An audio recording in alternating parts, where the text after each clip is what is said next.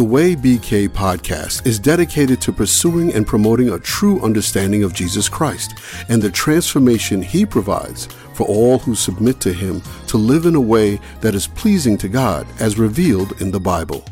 Let's join our hosts as they discuss The Way. What's up, everybody? Thanks again for tuning into The Way BK podcast. Caleb and I are looking today at Acts chapter 8, and this is a cool chapter. Caleb, help me out with some elements of this that are important. Just to remind everybody what's been happening, a real moment of devastation happened. Mm-hmm. You remember last week from the pod that we talked about Stephen being murdered for the faith, unjust trial, people were angry, abusive, they kill him, and that wrecked the church. And it starts a season of persecution where people are getting dragged out of their homes, people are getting thrown in prison, et cetera, et cetera. And now the church is scattering, you know. What started as a church full of thousands of people is now just the apostles, right? And everybody else is gone. Yeah. You know? So I mean, it's funny because you start Acts and you see this kingdom of 120 people. It's nothing. Mm-hmm. And then, like you said, they start preaching the gospel of King Jesus, and thousands of people are becoming disciples there. I mean, they're changing the city of Jerusalem, impacting at least in a really powerful way. And then now it's, I mean, the text says at the beginning of chapter 8, it was only the apostles. Now, certainly their families would have been there. Maybe there were a couple other people hanging on. But you're probably looking at an even smaller group than the 120 that started the book of Acts. So you would think that's the end of the story. We had a good run. Pretty devastating Sunday service after, right? Yeah, yeah, that's a great point. Yeah. And what I think a lot of people groups or religious organizations or whatever facing this kind of persecution, facing this kind of,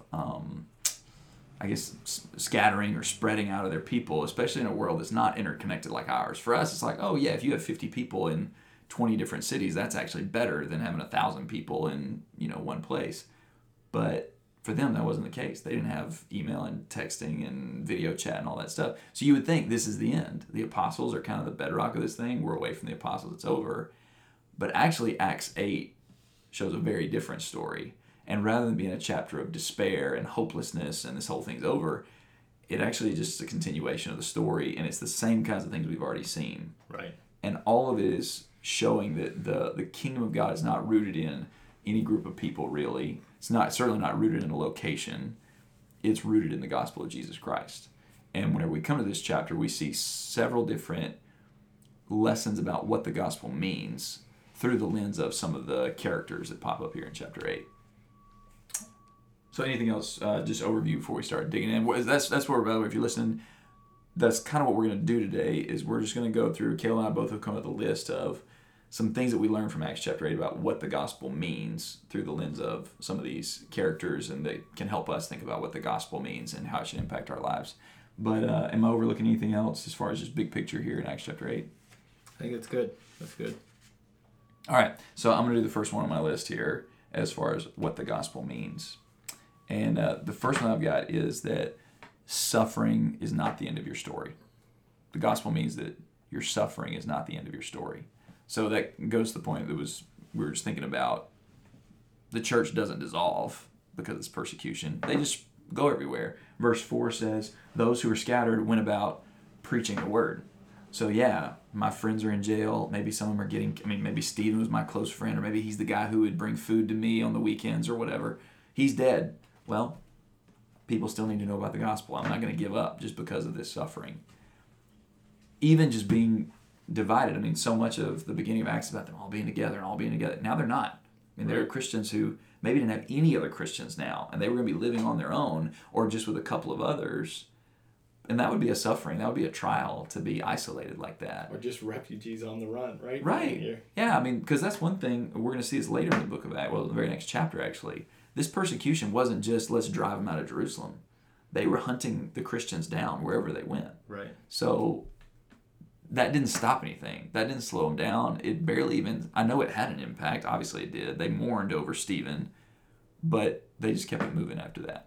And I think it's so challenging for us because you lose a job, you deal with a bad breakup, you get hit financially, you have a health problem, something happens with your kid, you get betrayed by somebody close to you.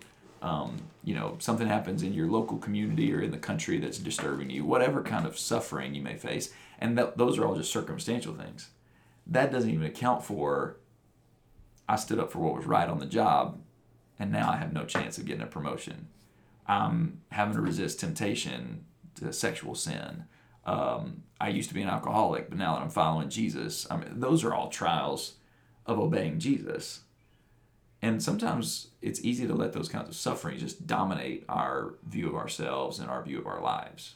But what we see from these people is when you believe that God came down and suffered alongside you, mm-hmm. and when you believe that he died and yet rose again and overcame all those trials and all those suffering, whenever you believe in that message, it gives you a power to be able to endure and overcome whatever suffering you may face, so that suffering doesn't have to be the end of your story.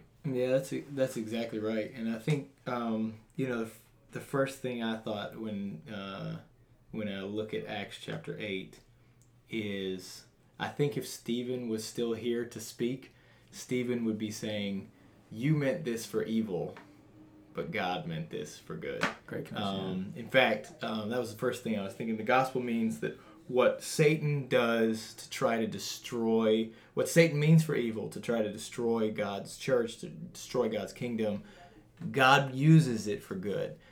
If you remember back in Acts chapter 1 in verse 8, Jesus had said, you'll receive power when the Holy Spirit has come upon you, and you'll be my witnesses in Jerusalem and all Judea and Samaria and even to the ends of the earth. And what do we see happen right after these guys are, this great persecution breaks out against the church in Jerusalem in verse 1 of chapter 8, and Saul's ravaging the church and entering house after house and dragging men and women off and committing them to prison. And then it says in verse 4, those who were scattered went about preaching the word. Mm-hmm. And in fact, the first place they go is down to Samaria. This is disciples who are not panicking because of their persecution. They're actually preaching more and more the gospel everywhere they go. And this is the story of the Bible, right? I mean, Stephen tells the story in his speech of Joseph, his brothers were jealous of him, sold him into slavery in Egypt. This is back in Acts chapter 7. Stephen is recounting the story. And yet God raised him up and made him a ruler and made him the deliverer of his family. Who they actually end up coming and being saved by that. And one of the things that Joseph told them when they showed up in Genesis chapter 50 and verse 20 was, you meant evil against me, but God meant it for good. And I think that is exactly how Stephen ends the story. He tells them, hey, you guys are persecuting, you're doing just what your fathers did, you're persecuting the Messiah. But Stephen's life and death is kind of an example of this. That what they meant for evil to try to crush the church and try to put an end to this Christian, crazy Christian kingdom that's rapidly spreading across the empire. What they meant for evil, God just meant it for good. Actually, for God, this has always been his desire, that the Christians would scatter, that they would go out preaching the word, that they would share the gospel everywhere they went. And it's just a reminder of... that is true for every one of us, and it's true for us in the church and in the kingdom of God. The sufferings, Paul will say in Romans 8 and verse 18, the sufferings of this present time are not worthy to be compared with the glory that is revealed to us. And one of the reasons for that is, if you skip down to verse 28, we know that God causes all things to work together for good to those who love God. That is not to say that everything that happens to us is good. Right. There's a lot of terrible things that are happening here, right? Stephen's getting destroyed. People are getting put in prison. They're getting hurt.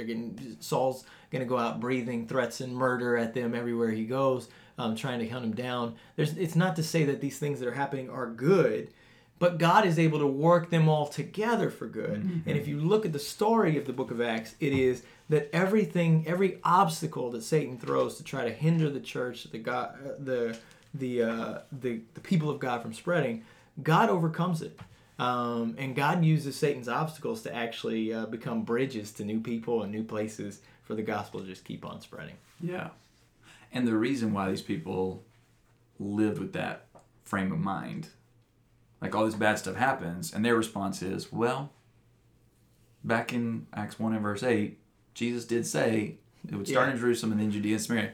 I guess now's a good time to go to Samaria, guys. We can't stay in Jerusalem. Let's go. You know, they didn't panic like you said. They just said, okay, let's go with the plan. Let's do what the Lord says. But the reason was because their framework was exactly what you're saying. You meant it for evil, but God meant it for good. That's kind of the gospel summary that they preached. That's right. Like 2:23 says, this Jesus, delivered up according to the definite plan and foreknowledge of God, yep, you crucified and killed by the hands of lawless men, but God raised him up. That's right. Loosing the pangs of death because it was not possible. In 3:14, yep, you denied the holy and righteous one to ask for a murder to be granted, and you killed the author of life, whom God raised from the dead. You did something bad, God meant it for good. Yep. Chapter 4, verse 10, I think, is that right? Yeah. Yep. Chapter 4, verse 10. Let it be known to all of you and to all the people of Israel that by the name of Jesus Christ of Nazareth, whom you crucified, you meant it for evil, whom God raised from the dead. Yep. God meant it for good. And there's at least one more here in chapter 5 and verse 30, where Peter says, the God of our fathers raised Jesus, whom you killed by hanging him on a tree, but God exalted him at his right hand as leader and savior to give repentance to Israel, right, and forgiveness of sins. So that's kind of the message in the city of Jerusalem. You killed him, you meant it for evil, but God meant it for good. And since they saw that come true in the story of Jesus, they knew it was going to come true in their story too. Right. Because if we're following Jesus, no matter what evil Satan may plot against us, God's going to overcome that, like he's always done. And even on a smaller scale, they've seen it right now in Jerusalem. Remember when the apostles got arrested in chapter 4 and verse 3, and they put them in custody until the next day? It says, the very next verse is verse 4, but many of those who heard the word believed, and the number of the men came to be about the 5,000. Right. So they've actually seen that this isn't just the gospel story of Jesus. Jesus is bringing them into this gospel story, and their life is going to be like Jesus. Just as Jesus was rejected, they're going to be rejected. Just as Jesus had evil done to them, they're going to have evil done to them. But God is going to overcome that evil, and God is going to use all of that evil that's happening to actually just push the gospel out more and more and accomplish his purpose. Yeah. And so I think it's like you said, as they've seen it in Jesus and now they've seen it in Jerusalem in their own lives, they're confident that, you know what happened here, God was faithful when Jesus died and he raised them up. Mm-hmm. God was faithful when we got persecuted and he released them from prison, and their imprisonment didn't stop the progress of the gospel at all. So we should expect the same thing here. Just because Stephen got killed, yeah, we're mourning. Yeah, we're loudly lamenting that. This is heartbreaking. But it's part of the way the gospel spreads. Through his death, life will come. And isn't that what we see? Because of Stephen's death, life comes to many of the Samaritans. Sure. And actually, even to some of the persecutors. Yeah, that's right. That's right. Yeah. Tune back in next week for that little teaser there. Yeah. And I think this is significant because dealing with suffering, dealing with evil is probably the biggest challenge we face as humans. A lot of what we try to do, whether that be in our entertainment, in our recreation, in our politics, in our relationships, is to try to escape or to cope in some way with these evil things that happen around us. Mm-hmm. And of course, some religious ideologies are, well, have no feelings at all. Suppress all your feelings. Nothing's good, nothing's bad, nothing makes me happy, nothing makes me sad. I'm just going to kind of exist, you know, and that's like this perfect tranquility. Well, that's not a terribly realistic way to live, nor is it the way God designs us to live. You're suppressing your humanity whenever you do that. The gospel doesn't teach you to suppress those feelings. Of course, other people are just go with your feelings, whatever your feelings are, satisfy them, you know. So if you're feeling sad, go get wasted, you know, or if you're feeling sexy, go have sex, you know, whatever it is, go do these things. Whereas the gospel is, no, you keep on following God's plan. Because whatever evil things may be happening, those who submit themselves to God, they're going to find good in the end. Right. And that's what Jesus shows us ultimately, and then, of course, the church does. So this is a pretty radical way, but the most, frankly, the most pragmatic way of actually dealing with suffering. It's a hard way. It's not easy, but it's the right and best way to do it. Amen. All right, so we got lesson number 1 about what the gospel means is that your suffering is not the end of your story. Lesson number 2, as you pointed out, things that people or that Satan may mean for evil, God can use that for good, and He will use that to accomplish good for those who love Him. So what's your number two? That's, we've both given one thing from our list. What's the second thing you got on your list from this chapter? Well, turning our attention to this second story in chapter 8 and verse 9, Philip goes down to Samaria, and one of the guys he encounters there is this guy named Simon, who was a magic man in the city, a magician. And everybody thought he was a great guy until they saw real miracles being done by Philip. Before that, they thought he was the power of God. I would say more than just a great guy. They thought he was the guy. Yeah, he's the man. The God man. But then Philip teaches and shows them the real power of God, and people are submitting to Jesus as Lord. Even Simon himself believed and was baptized, and continues on in Philip. But... quickly, Simon then is exposed for not having addressed the greed in his heart, because Simon comes to see, when the apostles come down and lay hands on their disciples, Simon comes to see that the Spirit is laid on, is given through the laying on of hands. He tells the apostles, "Hey, let me give you some money for that. I want to be able to do that. What you can do, that kind of power, having power to pass on and decide who gets to have these gifts, I want that too." And because of that, Peter rebukes him and says, "May your silver perish with you. You thought you could obtain the gift of God with money. You have neither part nor lot in this matter, for your heart's not right before God." Verse 22, "Repent therefore of this wickedness of yours, and pray to the Lord that if possible the intent of your heart may be forgiven you." And here's the point that I think we learn from this. The gospel means that baptism, apart from repentance, does not save me. Baptism, apart from repentance, does not save me. What I mean by that is this. The Bible actually says baptism now saves you. And when we read through the book of Acts, it's very clear that the way a person comes to be saved is in part by submitting to God, by dying to self, burying that old life, and being raised up to walk in Him through baptism, right? And every story we look at, we'll see another one in just a moment, people are getting baptized when they believe in Jesus. But baptism is only a part of that transformation. Baptism is in some ways, the first step of repentance.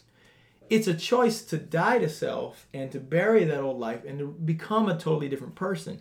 What you see with Simon is someone who is baptized, believed in Jesus, but at least at some point, and I don't know if this was before or after he was baptized, at least at some point, it seems, he kind of goes back to his old self, his old life, his greedy, selfish, arrogant ways.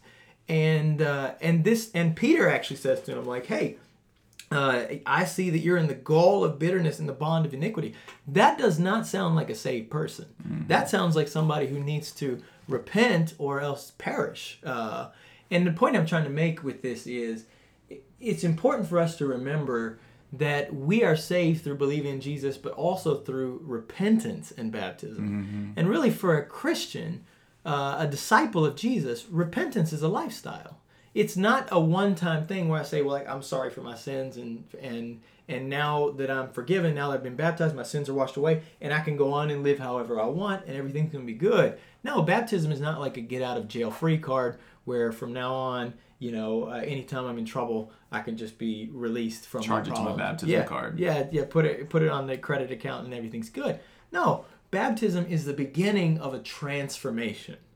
And if we're not willing to undergo that transformation, then we're not actually real disciples, and we may find that what started out as being one of God's people, God may eventually cut us off and say, "You're no longer one of my people. You're in the bond of iniquity. You're in the gall of bitterness, and you've been cut off from the Lord." And that's what Peter's concerned about with Simon. If he doesn't learn to repent, to actually give up his old self, his old mind, his old ways of thinking, his old ways of living and behaving. If he doesn't learn to give that up, then he's going to be cut off from the Lord and from the Lord's people. Yeah. So something you just said there as a point of clarification, because sometimes this comes up with this story. Are you saying that Simon never actually was saved, or that he was saved and then he was in danger of losing his salvation, or even had lost his salvation after being baptized? Does that make sense? No, he never actually became a Christian. It was all a farce anyways. Or is it he became a Christian, a true disciple, and then lost that somewhere along the way afterward? The way Luke presents the story, it seems like Simon becomes a disciple. He believes in Jesus. He's baptized into Jesus. He's one of the Lord's people. His sins are forgiven. And now, when the apostles come down and they're praying for people to receive the Holy Spirit, you would assume that Simon would have got a portion of that Holy Spirit too. Mm-hmm. It's not the Holy Spirit that Simon is wanting. It's the ability to pass on these gifts of the Spirit. Get a little cash from it, maybe. Yeah, maybe you can make some money. That's what he thought about it is, this Spirit thing, hey, you guys should be using that for economic gain. Maybe right. He thought about it for himself, too. At least what he wants is the power that comes with that. Yeah. Probably also, you're right, probably some sort of financial benefit. But to clarify, I do believe that Simon became a disciple, and I do believe that he actually became one of the Lord's people. But it seems like because of his greed and because he didn't address that greed within his heart, Satan kind of took him and took a hold of him to the point where Peter says, you're in the gall of bitterness and the bond of iniquity. That seems like somebody who's lost his relationship with God's people and needs to repent so that he can be restored into the community of God's people again. Which is an important concept. A lot of people reject that notion. True. That someone can become a Christian and then lose that status before God through their sinfulness. Right. But man, all throughout the New Testament, this story, some might debate this story. I agree with you completely. I think that's good reasoning you just gave to all of us. But when you read the New Testament, it is just clear over and over again. There are warnings of don't go back to your old way, or you have been cut off. Right. Right into Christians, you've been severed from grace. I mean, this kind of stuff where you can lose your salvation, and that comes back to your point of the necessity of ongoing repentance. Yeah. You need to be constantly reorienting yourself back to God. Yeah. It's like when you get in the car and you get behind the wheel and you start driving, well, you better keep your hands on the wheel. Otherwise, you're going to drift off and run yourself off the road and end up in the river. In Hebrews 10:26, the writer says, if we go on sinning willfully, after receiving the knowledge of the truth, there no longer remains a sacrifice for sins. That means there was at one time a sacrifice for sins for us, but there's no longer a sacrifice for sins for us anymore, but a terrifying expectation of judgment and the fury of fire which will consume the adversaries. He goes on to say, anybody who set aside the law of Moses dies without mercy on the testimony of 2 or 3 witnesses.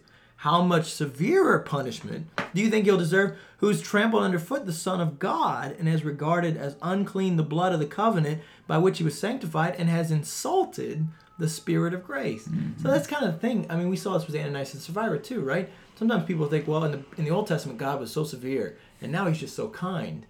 Well, that's actually not true. Actually, God was severe in the Old Testament for those who disobeyed him and rebelled him.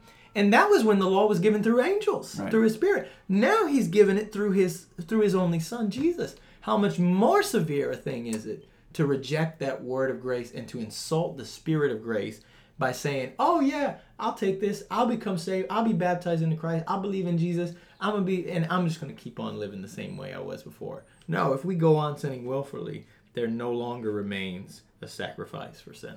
Yeah.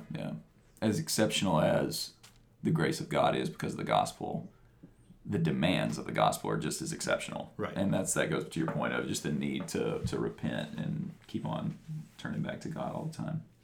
Amen. All right, cool. So what does the gospel mean? The gospel means your suffering is not the end of your story, doesn't define your story. The gospel means that whatever Satan and the world and bad things, whatever evil things may happen, God can and will use those to lead to good for his people. And then thirdly, here at this point you're making out, repentance has to be a lifestyle. Is that a pretty fair summary? It's not just baptism alone doesn't save without repentance. Got to be penitent before God. That kind of sort of goes along with something that I saw, and that was that the gospel demands obedience, and I realize it is pretty similar to what you said. No surprise, we're coming to a similar list here. But I'm thinking about the different people that were obedient and how hard it must have been. The disciples leaving Jerusalem, where everything was good and nice. Now, I know the argument can be made, well, they were getting persecuted. Well, yeah, they could have been a lot more quiet about their Christianity. They could have stopped preaching. That was actually the deal in chapter 4 and chapter 5. Hey, They didn't say stop believing in Jesus. They just said stop preaching. Mm-hmm. But they couldn't stop preaching. And so if they were going to obey Jesus, they said, well, I guess we're going to have to change our zip code. And they go somewhere else. Right. But they also obey Jesus in that they go to a place that most Jews would not have been comfortable being at all. The Samaritans, I know there was always a discomfort between Jews and just the nations generally, but the Samaritans were kind of distant cousins of the Jews. And so in that way, there was a lot more animosity between the Jews and the Samaritans than even like Jews and Romans or whatever. But here, these Jewish believers in Jesus go to the city of Samaria, at least Philip does. He goes to the city of Samaria and preaches to them. And then in verse 25, you see that Peter and John are doing the same. Well, first off, Peter and John go to Samaria, and then they go to the other villages of the Samaritans preaching the word. So this wasn't just I guess we got to obey, so we'll do it kind of begrudgingly. There's an eagerness in their obedience mm-hmm. of going to people that socially, religiously, ethnically, historically, they've been trained to hate. Right. They said, well, Jesus told us to love our neighbor as ourselves. Jesus told us to preach the gospel to all nations. So I guess that means we're going to do this. Right. And not even in a begrudging way, but in an eager way. You see the people in Samaria.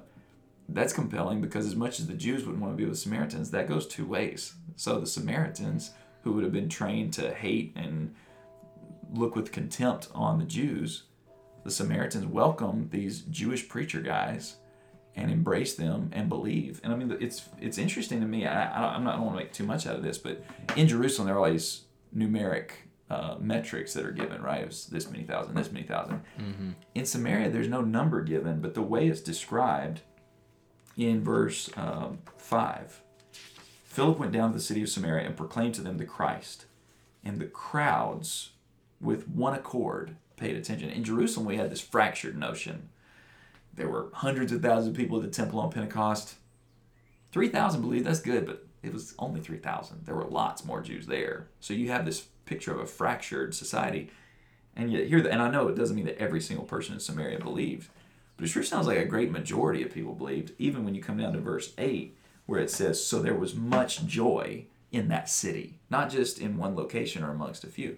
Anyway, you see the obedience among many of these Samaritans who would be predisposed to reject a Jewish Savior, a Jewish Messiah. Like they wouldn't even want to believe in that at all, and yet they embrace it. Simon, right? While Simon does a terrible thing in asking for the power to administer the gifts of the Spirit to other people like the apostles, once Peter rebukes him, Simon's response is, in verse 24, pray for me to the Lord that nothing of what you have said will come upon me. That's actually, while he needed to change a lot, you see a submission and an obedience where whenever Peter hits him with this commandment, he embraces that. And then, I guess, two more people that model this kind of obedience. One is Philip.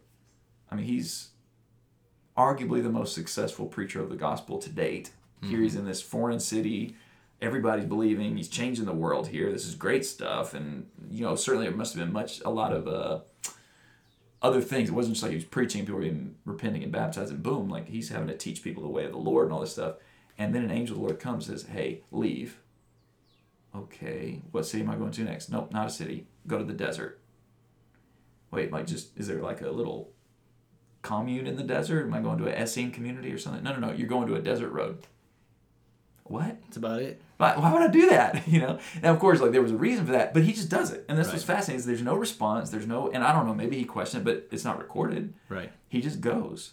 And then one more, the man that he meets on the road, a man who is powerful. He's got influence. He's a court official in the kingdom of Ethiopia. He's seeking the Lord, and whenever he hears the gospel from this rando who met him on the desert road, who just hopped up in his chariot and started preaching to him, that man says, well, what holds me back from being baptized? He doesn't even have to get told to obey. Right. He asks, can I obey? Right. Can I obey the Lord? So I just think this chapter is filled with examples that's kind of an offshoot of your point about baptism without repentance is pretty much useless. But hearing the gospel without obeying the gospel is also useless. Of course, a lot of people think of faith in terms of, oh, you just feel something or you think something. Here we see the gospel demands obedience. Yeah. Or we'll say things like, you know, come as you are, you know. Sure. Which is true. Yeah. But you can come as you are, but you can't stay as you are. Right. You know, and that's what you're seeing. You're seeing in this book, you're seeing people who did come as they were, but their lives are radically transformed. They don't stay as they were. They become completely different people. And that's what it means to be a follower of Jesus. To be a follower of Jesus means that we are going to give up the corruption of this world and the lust and the selfishness and the pride and all the evil within us, and we're going to allow God through his grace and power to begin working on us to renew us and make us into his image again, to renew us into what God intended us to be. And so that's a lifelong process. That's a long process. But it's a process that we are entering into. If I choose to become a disciple of Jesus, I'm not just calling Jesus Lord. I'm making him Lord of my life. He's my Lord, and he's my God, and he's going to reign in my heart, and he's going to work on me and make me what he wants me to be. Right. No doubt. All right, let me give my third one, and then you give your third one. The third one I see in this chapter as far as what the gospel means, there's probably tons more, obviously, than what we're coming up with. But another big lesson I see is that the gospel reframes your identity. Amen. So Philip in Acts 6 is a guy who's basically organizing a soup kitchen, pretty much. I mean, in our vernacular at least, right? He's helping care for needy widows. Great work.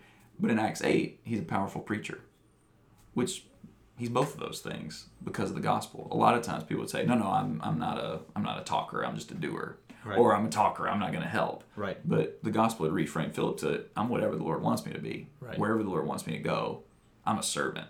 And so his identity is reframed. These Jerusalem Christians are not really Jerusalem Christians. They're reframed and they become global Christians because of the gospel. Right. These Samaritans, they kind of stop being Samaritans because no self-respecting Samaritan would find joy in associating themselves with this Jewish movement. Sect, yeah. But these people did. They found great joy in the gospel because it reframed their identity. People who are powerful, like Simon, become, I mean...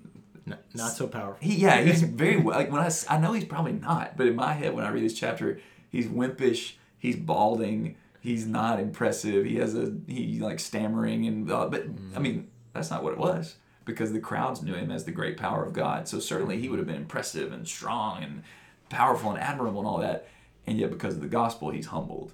Mm-hmm. Meanwhile, Peter and John, the lowly fisherman guys from the backwoods of Galilee, they're these they show up in the pictures, they show up in a town and people are like, oh, you guys are here, finally, we've been waiting on you, and they're giving powers out and they're rebuking people and then they're just going on tour and all.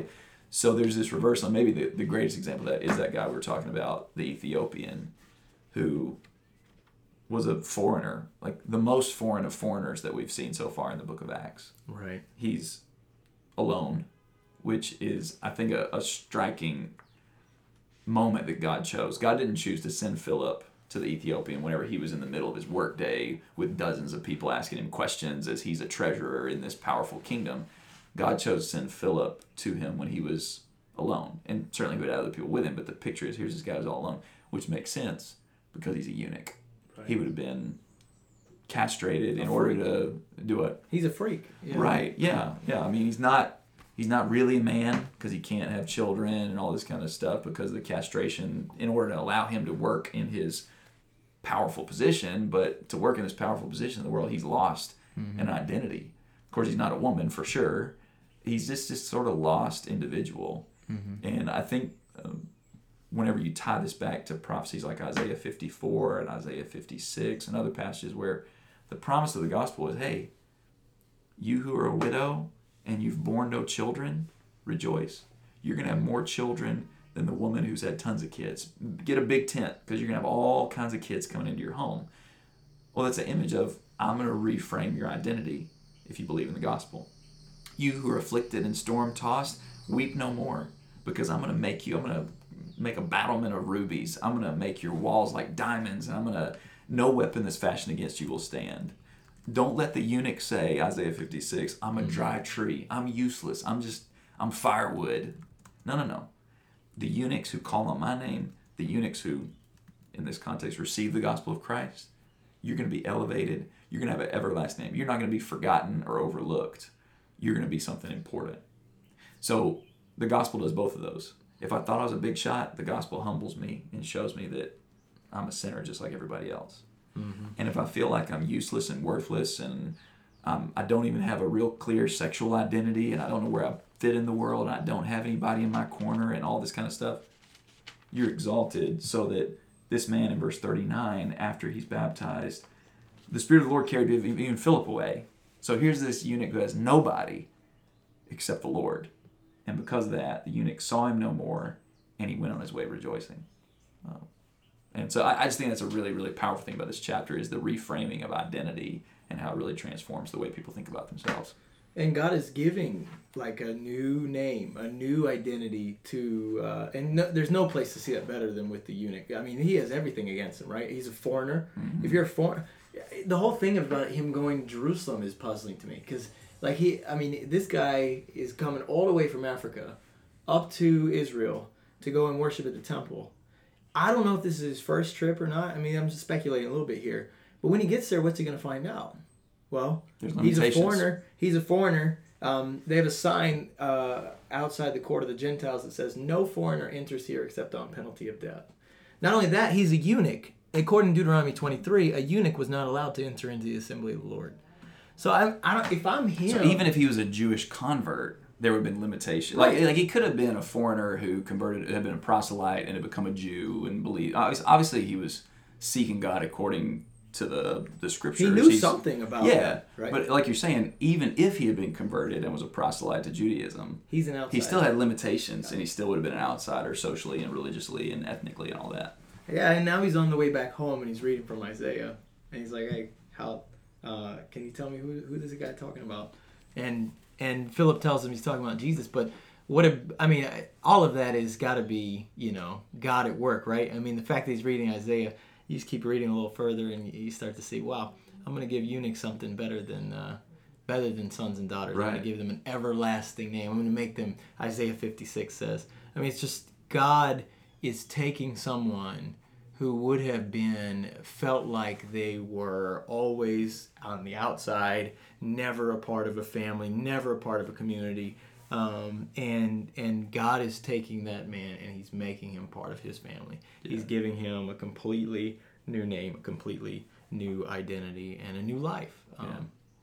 Which to my last one that I'll share on this that I think relates a little bit to what you're saying here, is that I just want to stress again, we've talked about this a little bit even today, that it is the Spirit of God who is taking the gospel to all. Mm-hmm. It wasn't Philip who was like, "Hey, let's go down to Africa and preach the word."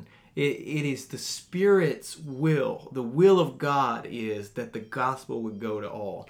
And I just think that's relevant. It's the angel of the Lord who tells Philip to go down to this desert road, and then when he gets there, it's the Spirit who says to Philip, "Go up and join this chariot." And that's even weird. Like, I don't know if the chariot going, and Philip's running by and just having this conversation while they're running, or at some point it stops and he's able to go up in the chariot. But then it's the Spirit that carries him away, as well, and leads him on to the next place where he's doing the work of God. And it goes back to in Samaria when Philip first showed up. Right. The reason why people believed the gospel is because the signs that the Spirit was working to confirm the message. So. That's right. That's exactly right. And so, what the book of Acts is showing us is that God's plan from the beginning of time has always been to unite the nations and to bring the gospel to every nation, tribe, and tongue. And I think that's important because, it's so easy for us to get up in caught up in tribalism and all kinds, or our own ethnicity, our own race, or whatever. I've heard people in Brooklyn a lot will say things like, "Well, Christianity is the white man's religion," or something like that. Well, this story reminds us that, at least according to the written word, we know about Christians being in Africa before we know about Christians being in Europe.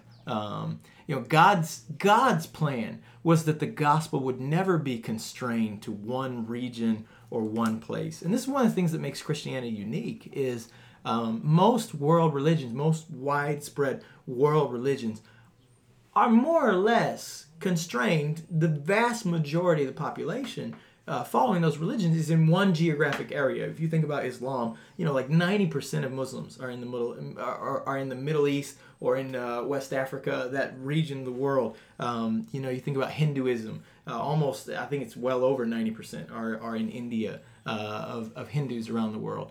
And you think about all the different religions of the world, they're kind of constrained. But Christianity doesn't have a home. There's never been like one place where this is where the Christians live, you know. And even while people will talk about, well, Christianity's kind of decreasing in certain parts of the United States or in the Western world, well, it's rapidly increasing in Latin America and Africa and Southeast Asia. You know, it's never been one particular area, and that's by design. It has always been God's will that the gospel would go to all nations, that people from every tribe and tongue and nation would be together worshiping him. And so it's beautiful to see that here. You see the Spirit at work, just fulfilling that plan, taking the gospel to Samaria, taking the gospel to the surrounding regions, and now taking the gospel even far beyond Samaria, even to another continent. And that ties all the way back to what the gospel is, which is that Jesus died, he was raised, and now he's exalted to the throne of heaven. Amen. And Jesus said, all authority is given to me in heaven and on earth. Go therefore, because right. I have a throne in heaven and I'm over all right. of heaven and all of earth. Go therefore and make disciples of all the nations, because I'm King of heaven and earth. I'm Lord of the world, some people say.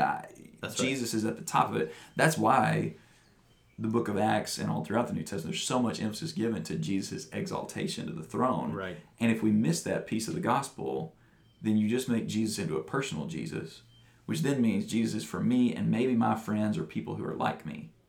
If you forget about the enthronement of Jesus, right. But if you remember his exaltation to the throne, then that ensures that, hey, we recognize this is for everyone and there's a responsibility for all people to be obedient and for those who are disciples to preach the gospel to all nations.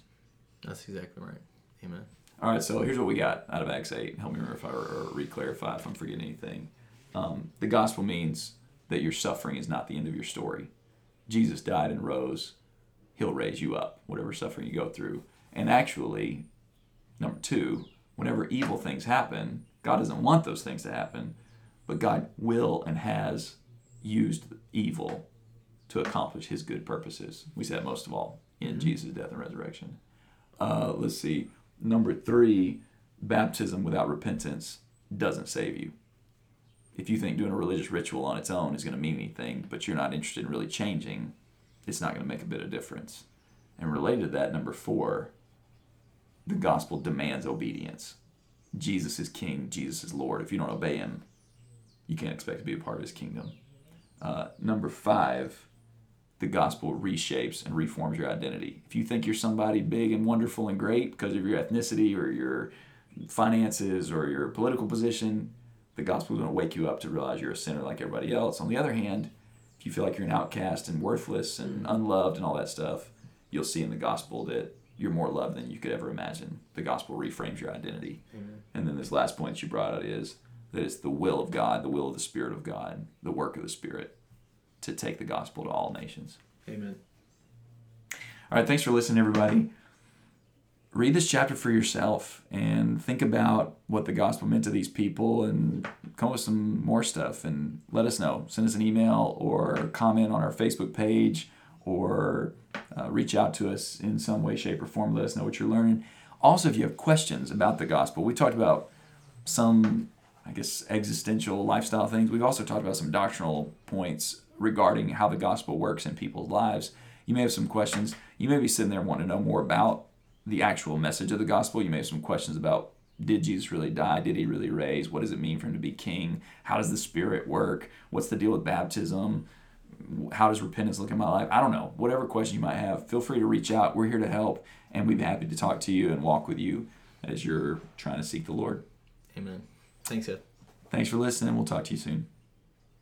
The aim of The Way BK is to share the gospel of Jesus Christ across Brooklyn and beyond. For more information or to contact us, please visit www.thewaybk.com.